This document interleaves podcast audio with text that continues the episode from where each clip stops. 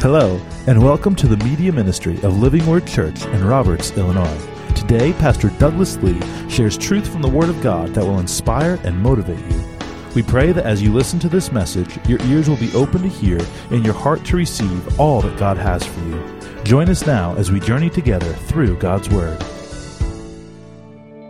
It was a fun year this year for missions. A lot of energy, great staff.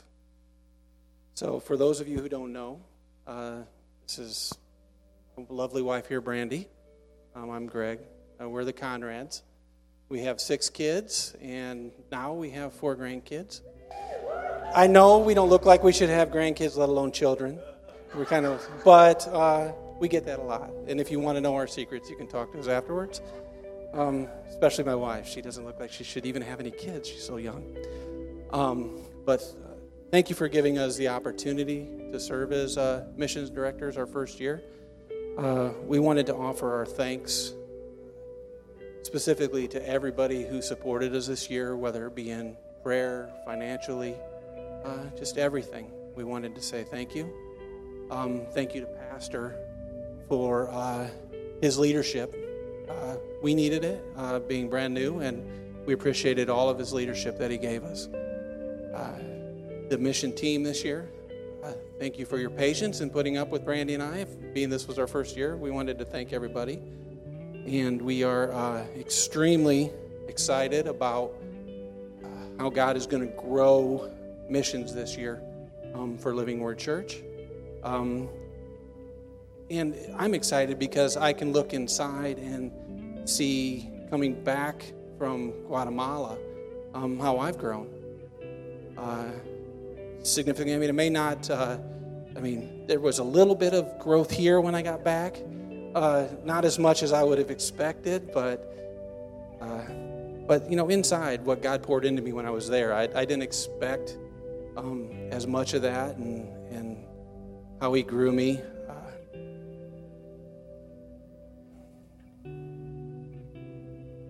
I'm not a very emotional person. I mean, most of the people in this church have probably never seen that emotional side of me. Uh, when we were in Guatemala, the team got to see quite a bit of that. Um, you know, there was times where, you know, there was a lot of tears shed on on my part, um, and that was the growth I was looking for. Uh, so I wanted to say uh, thank you speechless now. My wife, let her have her part. Forgive me, my notes are on my phone. Um, we have a new grandbaby, so I didn't have the chance to transfer everything. So basically, when we're on in missions here, Guatemala, wherever Greg and I have done um, missions here as well, in our town, um, the, the gala was a mission. It was an outreach we see the face of God. We see heaven touch down.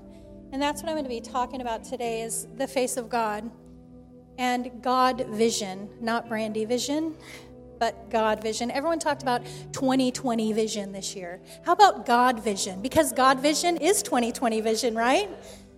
So I want to share with you uh, when I got back from Guatemala, there are ways that Satan tries to skew our vision. So we need corrective lenses. We need God lenses. When I got back from Guatemala, um, he's got my, I tried to scribble some notes here too. When I got back from Guatemala, many people don't know this, some do. I came back on fire, full to the overflowing, prayed up to. I was just, it was just such an awesome time of ministry and, and filling. When I got back, we got back Sunday night. Monday, I was on my way to work, I was tired, and one of our children called and they had gotten into a car crash. They collided with a bus. And so, okay, let's let's go forward and we can do this. We can do this. God and I can do this. God can do it. So I turned around, I went back. Natalie, whoops, I wasn't going to say her name. um, so she, I'm so transparent. If you guys know me, you know that. Um, so, anyways, Natalie was um, very, very distraught. um, we walked into a cafe, and this this gentleman there said, "Can I pray for you guys?" I didn't even say hello. He just said, "Can I pray for you guys?" And I said, "Please." And he started praying, and he started praying in the spirit. And he said, "You know, where are you from?" We told him. We told him, and he said, "I've been trying to get a hold of the mission directors for Living Word Church for years." And I said, "Seriously?" this is an opportunity where I saw God's face. I could have missed it, but I didn't. I took the opportunity to just let Him pray, let Him pour into us. We got like almost a sermon and His whole life story. It was fantastic. Um, so I saw God's face in that situation. I went home. Tuesday, the dogs were sick, they were up all night. So that I didn't really see God's face in. But um, then on Wednesday, I found out that I may lose my job. And I thought, okay, I can, I can look for God's face in this. I can look for God's face in this. So I just kept pressing on, pressing on, pressing on. Um, Thursday was was no was event, uneventful. Friday, I was on my way to work and got stopped by a policeman. Keep in mind, I really wasn't going that fast maybe five miles over. but he came up to the door and he said, license and registration. He was very, very stern. And I was like, oh God, please, I need your face in this. I need to see you because I'm like tapped out. I'm, I'm tapped out. Can't do any more on my own. And he was very, very stern. I couldn't find my license and registration. And he said, Yeah, it's never there when you need it, is it? And I was like, um, and so he walked away. He was gone probably 10, 15 minutes at least. And I'm praying, praying, praying, pressing in the whole time, the whole time. He came back, and previously he was on the driver's side. He came back, I mean, the passenger side. He came back to the driver's side, and he did this. You look like you could use a break today. And I just, I, I couldn't, I was speechless almost. And I looked at him and I said, Sir, I don't know if you're Christian. I thank you for everything you do to keep us safe. And you showed me the face of God today. Thank you so much. And he just went, okay. so, you know, I just I want to tell you that Satan comes to still kill and destroy. If we're not looking for God's face, we get focused on the situation, on the car wreck, on the speeding ticket, on the sick dog, on the sick kid. But we have to focus on God's face. Do you know when you go into like an airport, you look for a familiar face of the person that's going to pick you up, right? You go into a party or an event and you look for a person that you can sit by because no one wants to be alone. You go into a situation and you look for someone why do we not go into that situation and look for God? Why? Why do we not search for God's face in every single situation, no matter what the situation is? so I just want to tell you that this year I, I, come up with a theme and a word. It's kind of next year it might be a lifestyle. I mean, I'm just kidding. I'm just kidding. I'm meaning that it has evolved and God has evolved me. My, we all know our lifestyle is Christianity and loving the Lord fully. But this year, my theme is God's face, searching every area for God's face because Satan is a manipulator. Satan comes to steal, kill, and destroy. If we don't search for that comfort, that face, we're able to focus on the wrong things. And, and in Revelations, it says, we combat Satan by the blood of the Lamb. So that's how we, uh, we combat that. So I just wanted to encourage you today. I wanted to encourage you for missions, we see God's face. Um, more importantly, I, I just really challenge you to look for God's face in every single day, every situation, everything that arises. Search for Him. Thank you, Brandy. So, in a, in a few minutes, we're going to have a slide presentation up here, uh, which is for those of you who've noticed the poster board that we have out there, this is uh, there was we started out with 25 children. Uh, we have tw- our 19, 16 left. So we've had nine that have been uh, already sponsored. So we're just giving you a, uh, another opportunity to see their uh, lovely faces. Um, after service, um, it's going to be, you know, first come, first serve for these children. So if you want one, I'm not encouraging you to run, but if we get back there and two people want the same child, you're going to have to arm wrestle. Um, but that being said, at the bottom of every slide, you see it has the same text, which is basically the sponsorship information. It's the same for every child. Um, it's $20 a month, uh, due before the third Thursday of the month. So we would like it the Sunday prior to the third Thursday, because that's when we plan on administratively uh, delivering our support over there to the to the school. So if uh, we would go ahead and show the presentation.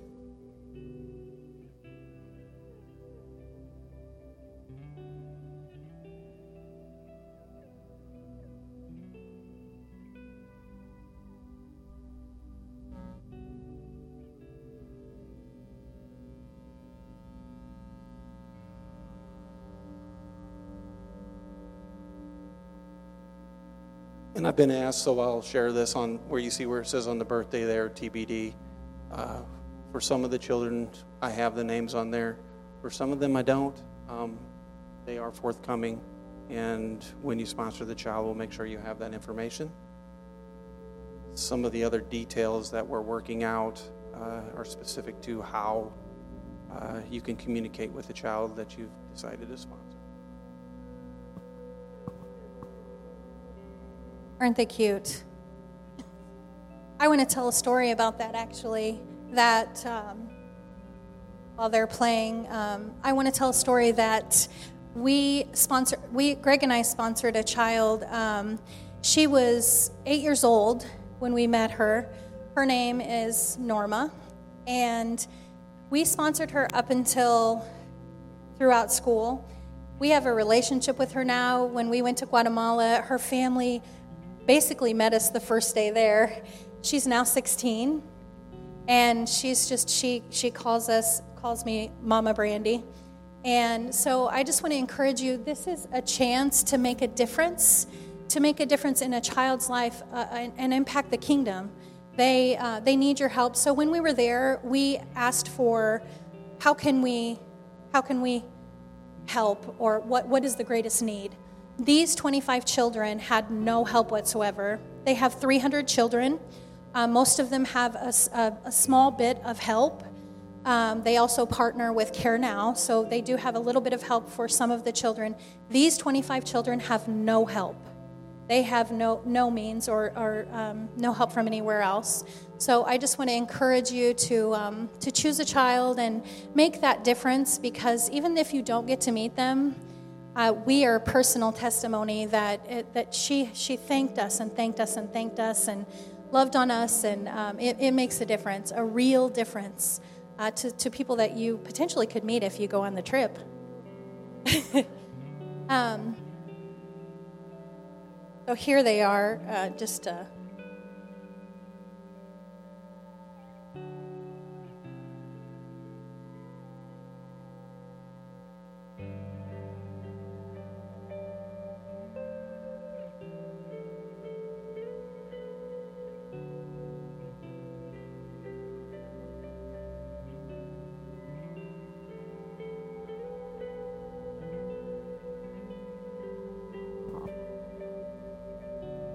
thank you. So, um, going forward this year, um, we, our, we really want to see the missions mission team grow. We, we're doing global missions as well as we've got some missions in mind for locally, um, including the annual gala with the uh, auctioneer, which was awesome. if you guys get a chance, you should go this year. So, we are planning some trips this year. We, we want you to partner with us in prayer. We want you to consider going. Um, that's why we're here. We're here to make disciples, we're here to go out into all nations. Uh, so I want you to really consider that. Um, and we're going to have a meeting afterwards to just kind of give you a broad view of, of what, what missions is looking like for the future. And we also want to share with you, um, by a show of hands, does everyone know our current missionaries that we support now? Okay, so so um, we we thought that was important because they, they have a lot of prayer needs that we we're hoping to bring forward and share. We also um, want you to know who they are, who you're praying for. So we've we've made a show of the current missionaries that we support now. We ask you to really pray, partner with us in prayer to pray for them. Okay.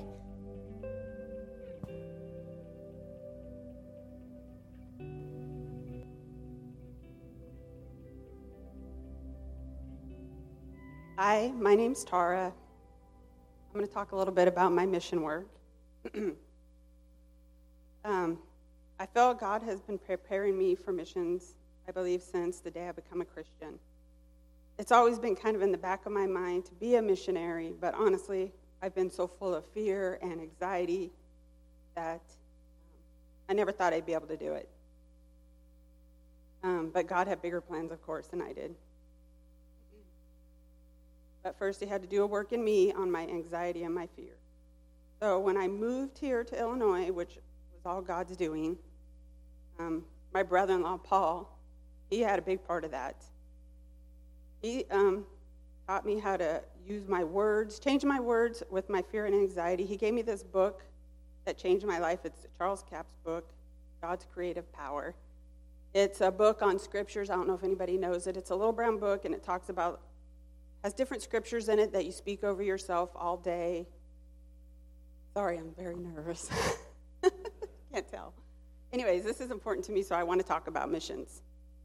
Anyways, this brown book it talk, has scriptures in it, and it talks about faith, healing, finances. You just speak over yourself all day long. These scriptures.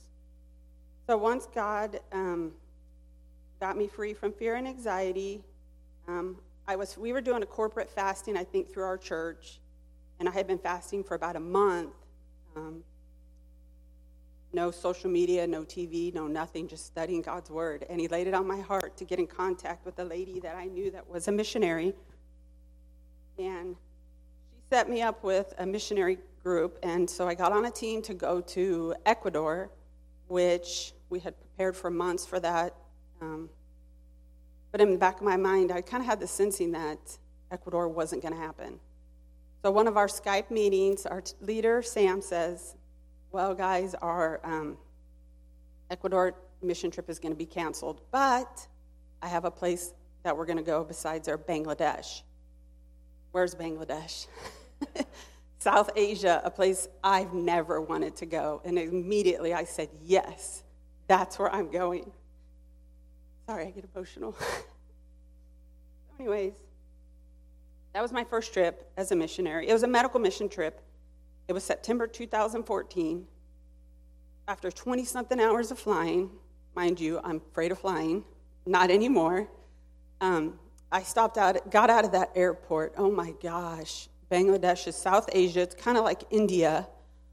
Walked out of that airport, and oh my goodness, dirty, garbage, and I was in awe. I, I felt that was where I was supposed to be. I loved it. It was, it was just awesome experience. Um, anyways, that trip was about two weeks. So what we do, we do medical missions. We set up clinics. We set up a couple days of clinics, usually about four.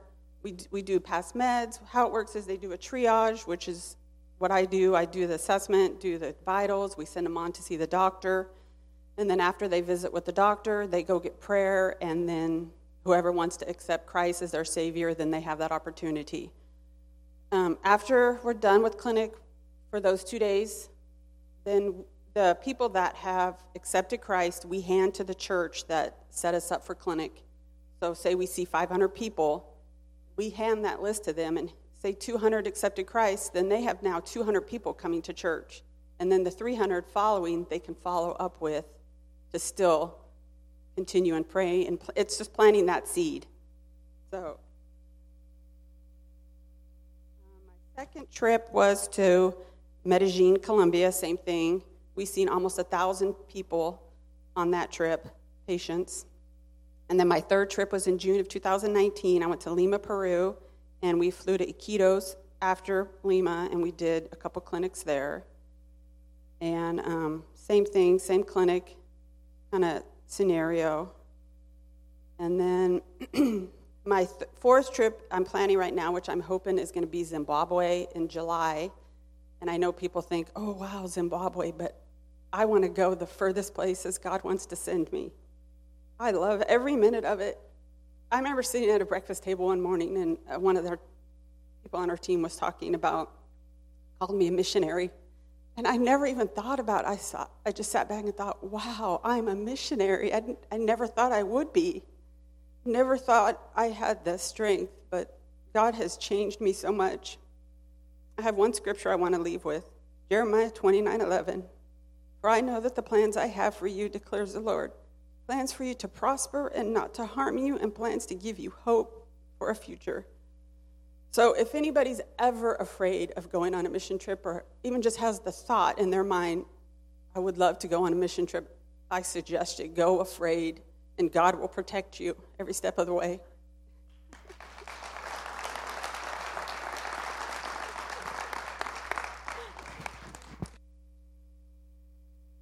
Good morning. All right, so I want to share just a little bit, kind of touches, it's funny how the Holy Spirit works. So it goes along with what Tara kind of talked about of feeling, in a sense, unprepared for stepping out into the unknown. Um, I, in 2017, had the opportunity to go on a trip to Kenya. And prior to that, the only mission trips that I had been on were like VBS style, like loving on the kids, acting like a fool, like being crazy, um, and just really loving on the kids. Like we went into a lot of schools um, and just ministered to the kids.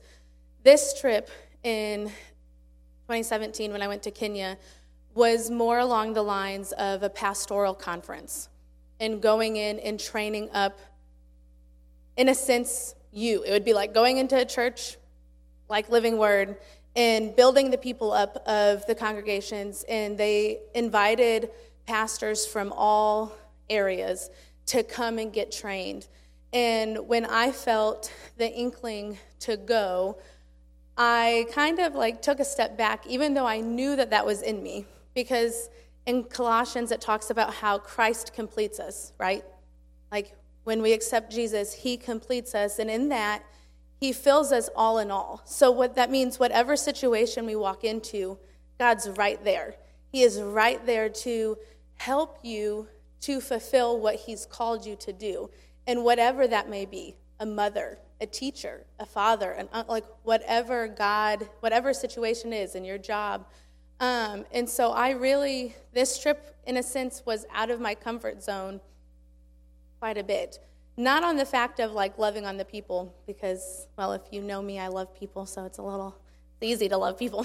um, but in that, I really had to seek the Lord in the fact of I felt underqualified. Like I didn't feel I had just, I had done two years of Bible school, and this was two years prior to that, but still, I was 20 something years old, and I just felt unqualified to go to another country to go into churches and to help train up people in the Word. And I really just sought the Lord, and He, I can remember this vividly, spoke to me and said, Claire, if I call you, everything that you need, I have for you.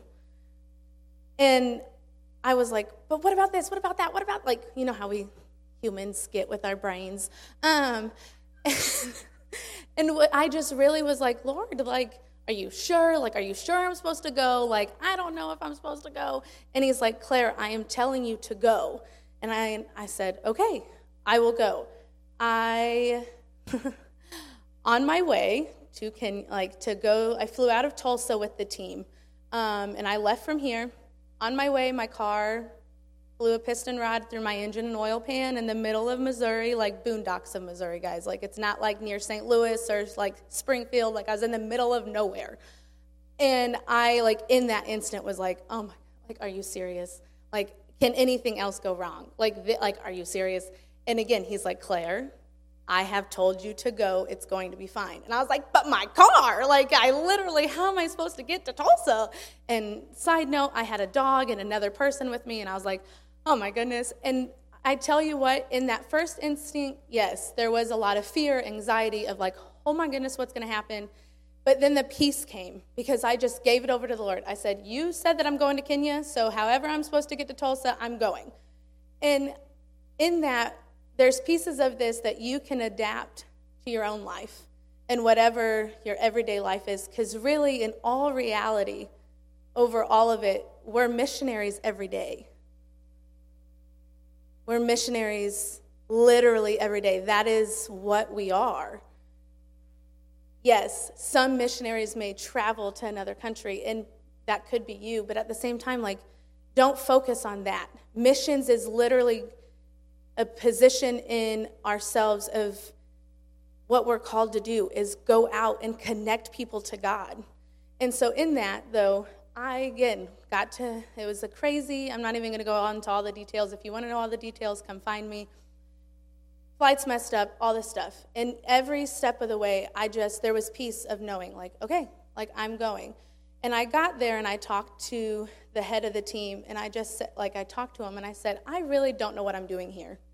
Like, I really, like, I know that I know the word, I know that it's in me, I know that, like, but I just, I have no idea what I'm doing here. And he was like, Claire, I know for a factor to be here, so you need to just, like, you'll see it. And kind of like what Brandy said, like, seeking the face of God in it.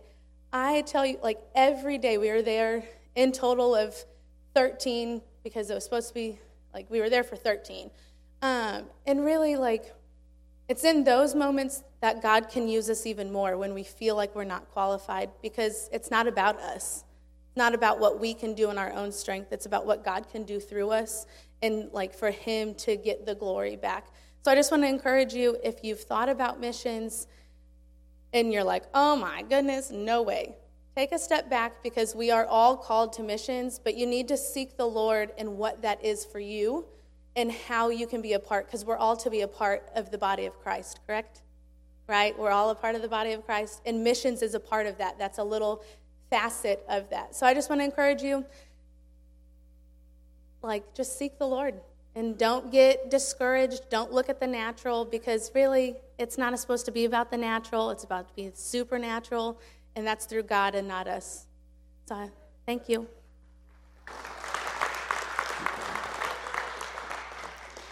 Well, we wanted you to hear from family today. Where we, when we look at Scripture, we're like a tribe of people. Israel was made of 12 tribes, and the tribes had characteristics that kept coming up and coming out.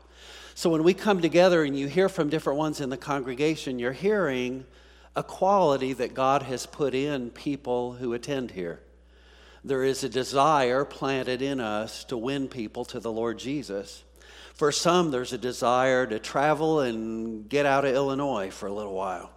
And that desire is coupled with a plan or a mission or something that's on the heart of God. So you might today not understand missions, but you might like to travel. I would connect the dots if I was you. I'm connecting them for you. If you like to travel, that's the seed of missions in you that you just haven't recognized yet, God wants to use. Sometimes it's as simple as that. Now, I want to use the, the next few minutes to bring scripture around everything that, that is being talked about. Because when Jesus comes to live in you, he plants kingdom seed in you. I believe that everything God asks us to do in the scripture comes in in seed form when Jesus comes to live in our heart. Scripture calls that the kingdom of God. So the kingdom of God is in you to connect somehow with winning people, whether it's at home or away or both. That seed is in you. We have days like today so that people who have yielded to God in that area can speak into your life a little bit, and what we call that is watering the seed.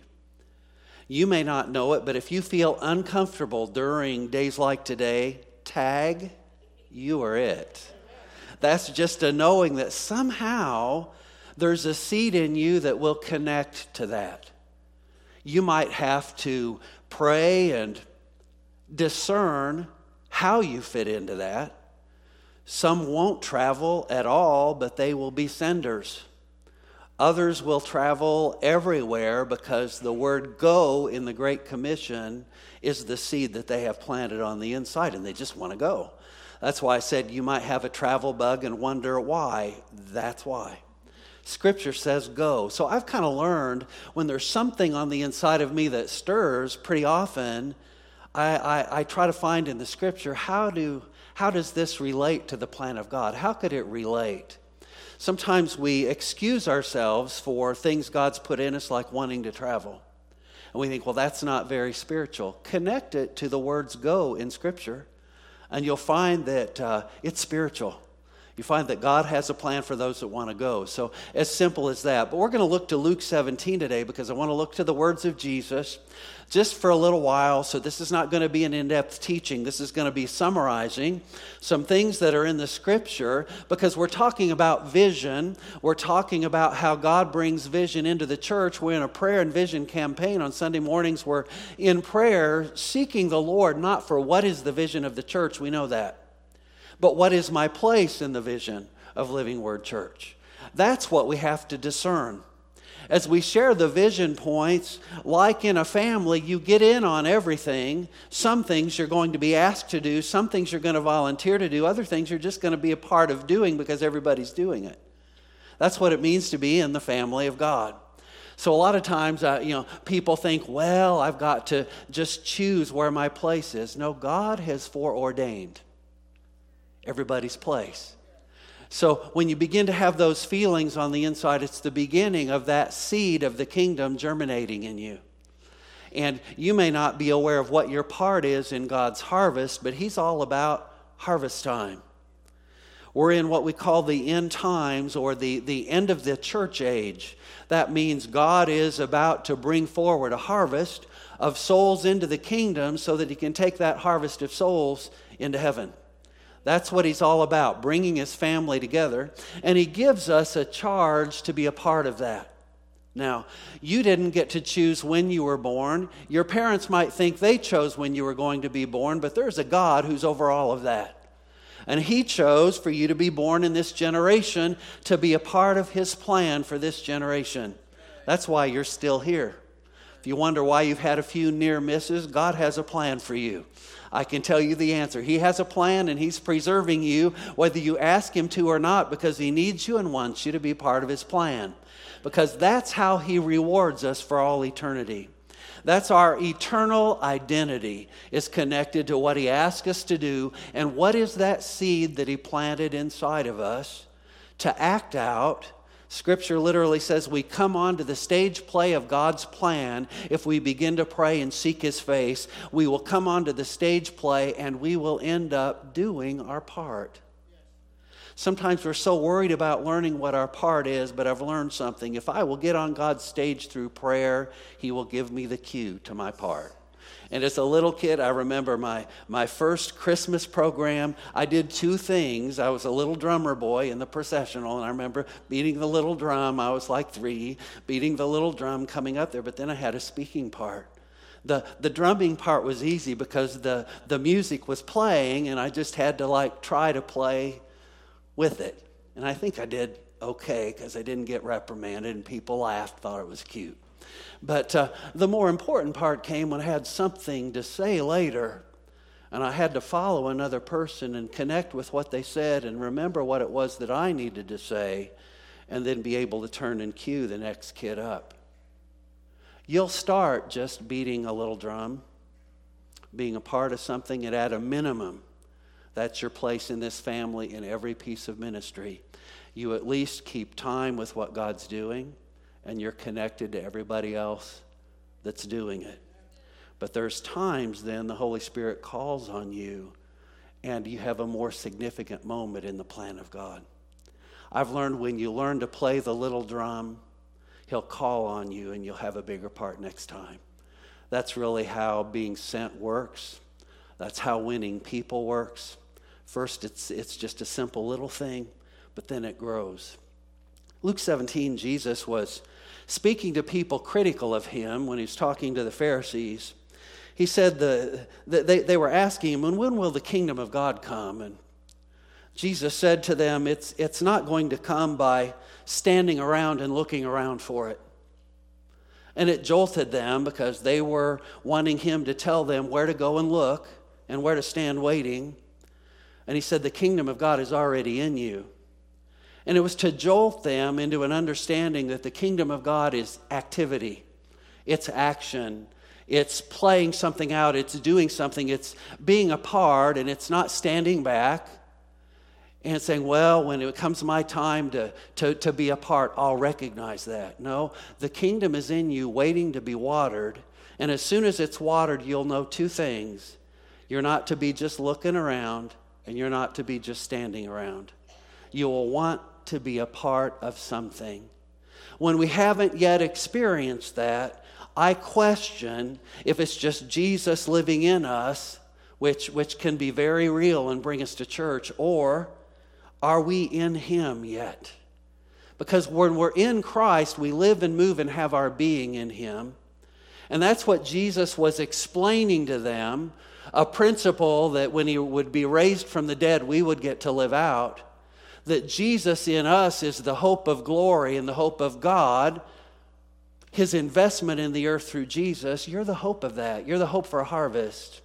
You're God's desire in seeing something come to pass. And it doesn't come by looking around or standing around.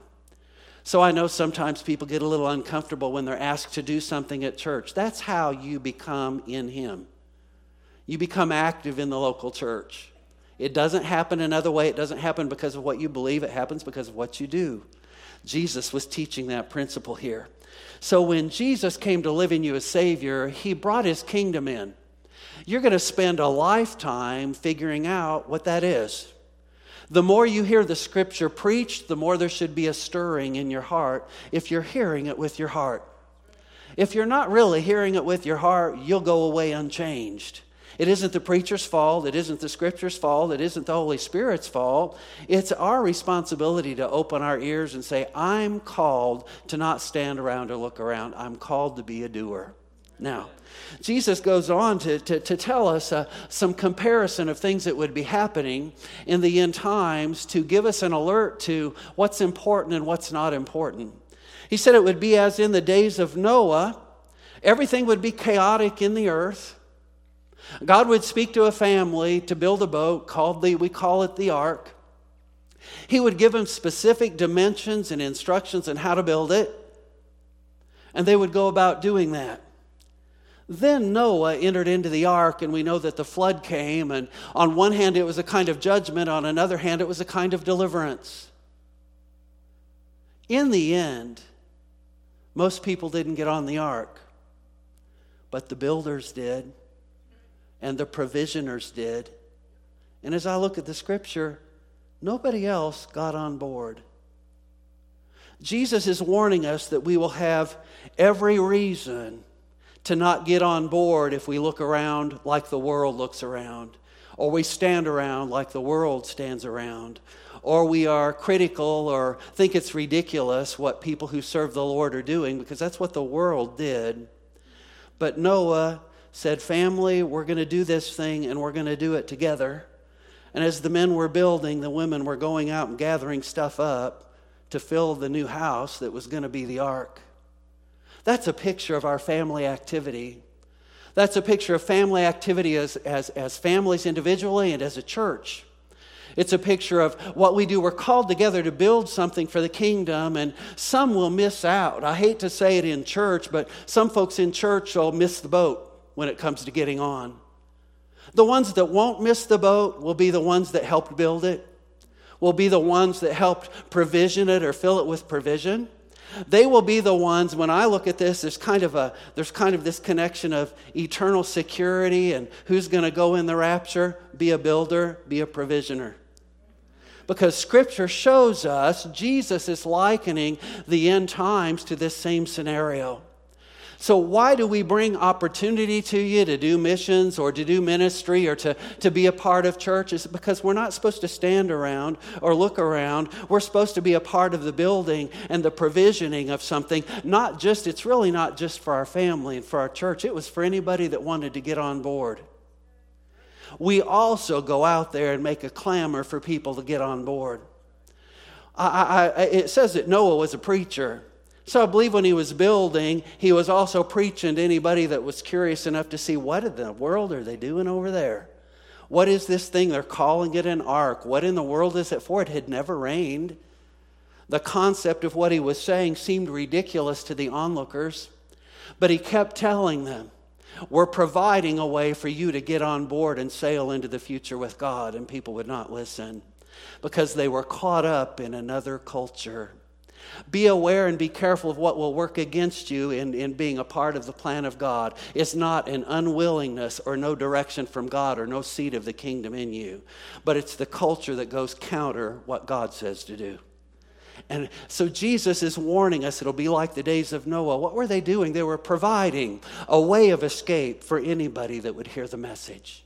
That's who we are.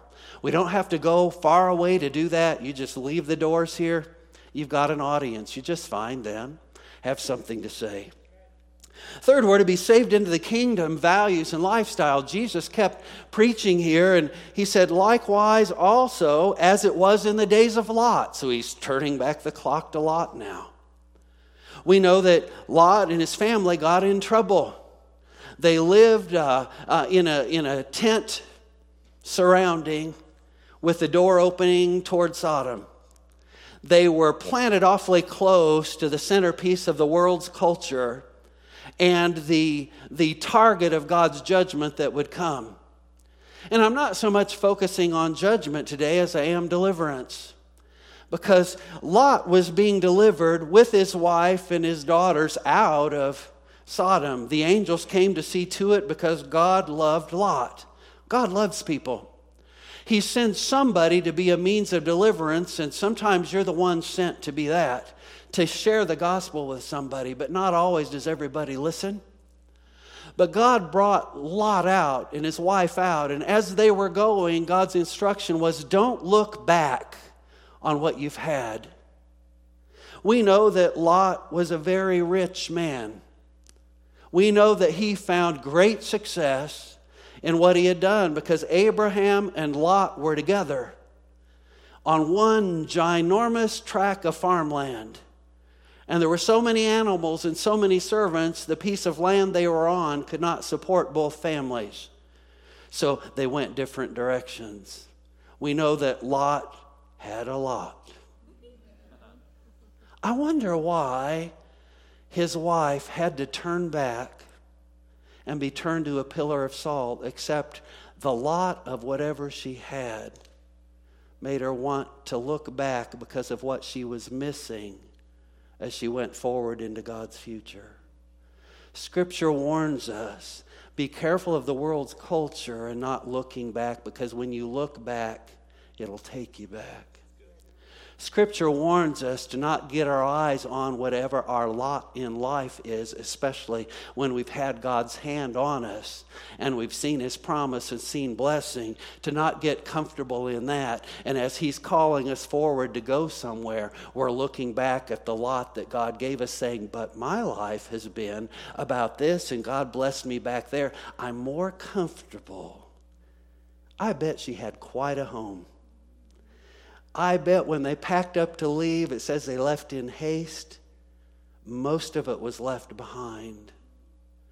The connection that she had to God's blessing in the past caused her to turn away from God's blessing in the future.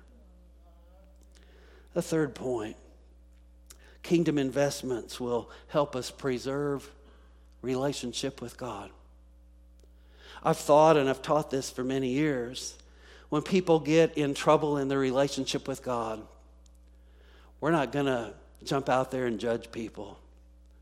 If somebody in church leadership makes a mistake, we're not going to become the castigator. That means the, we're, we're not going to go after them and be judgmental. Why would you do that, Pastor? Because I see God as a, deliverer. And the way he delivers is he puts us in the middle of what he's doing, in the things that he has anointed or chosen us to do. And we want to stay in those things. When I see somebody take a misstep, the best thing you can do is keep them in their piece of ministry. Whenever somebody's going through a hard time, and maybe it isn't even their fault, the tendency in, the, in, in business would be, well, let them take a break. when it comes to the calling and the ministry, when we're having a tough time, we need to center on whatever the God pieces of our life are and stay in there because that's where He's active and working. And we experience what God rubs off on us. You may have never experienced that before, but when you get involved in a piece of ministry or you go on a mission, you're going to suddenly recognize I was made for this. I never would have dreamed I was made for this. How is it God knew this about me and I couldn't see it in myself?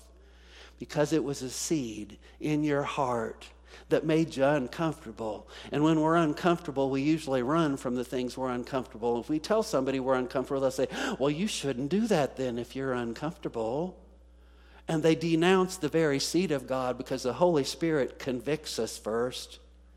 And that's uncomfortable.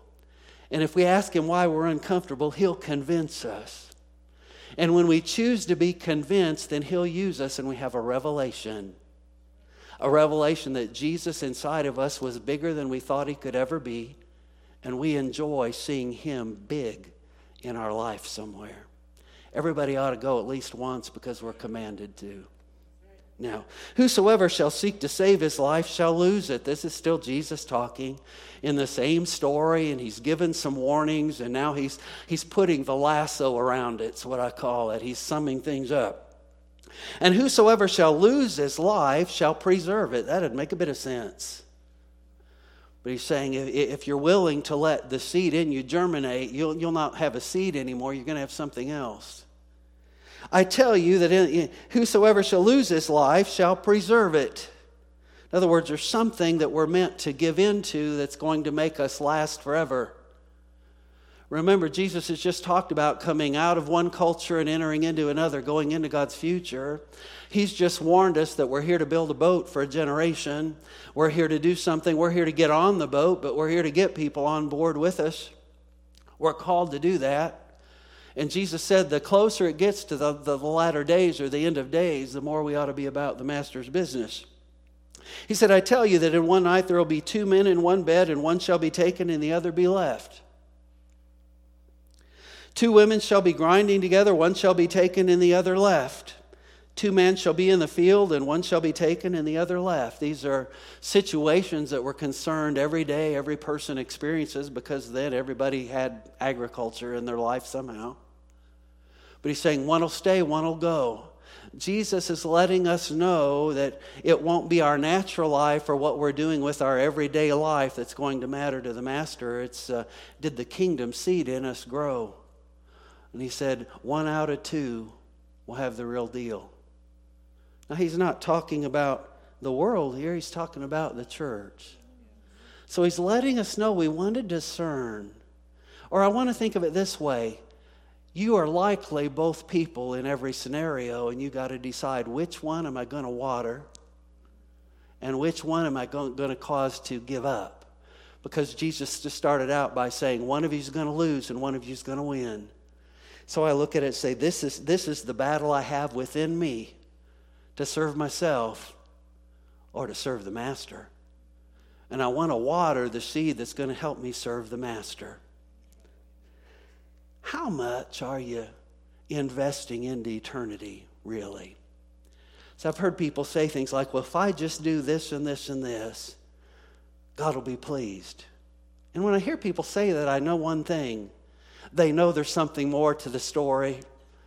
They just don't want to accept it, or they don't like it, or they don't want to be that person. I'm going to tell you something when we, when we get to heaven, because that's what Jesus is talking about.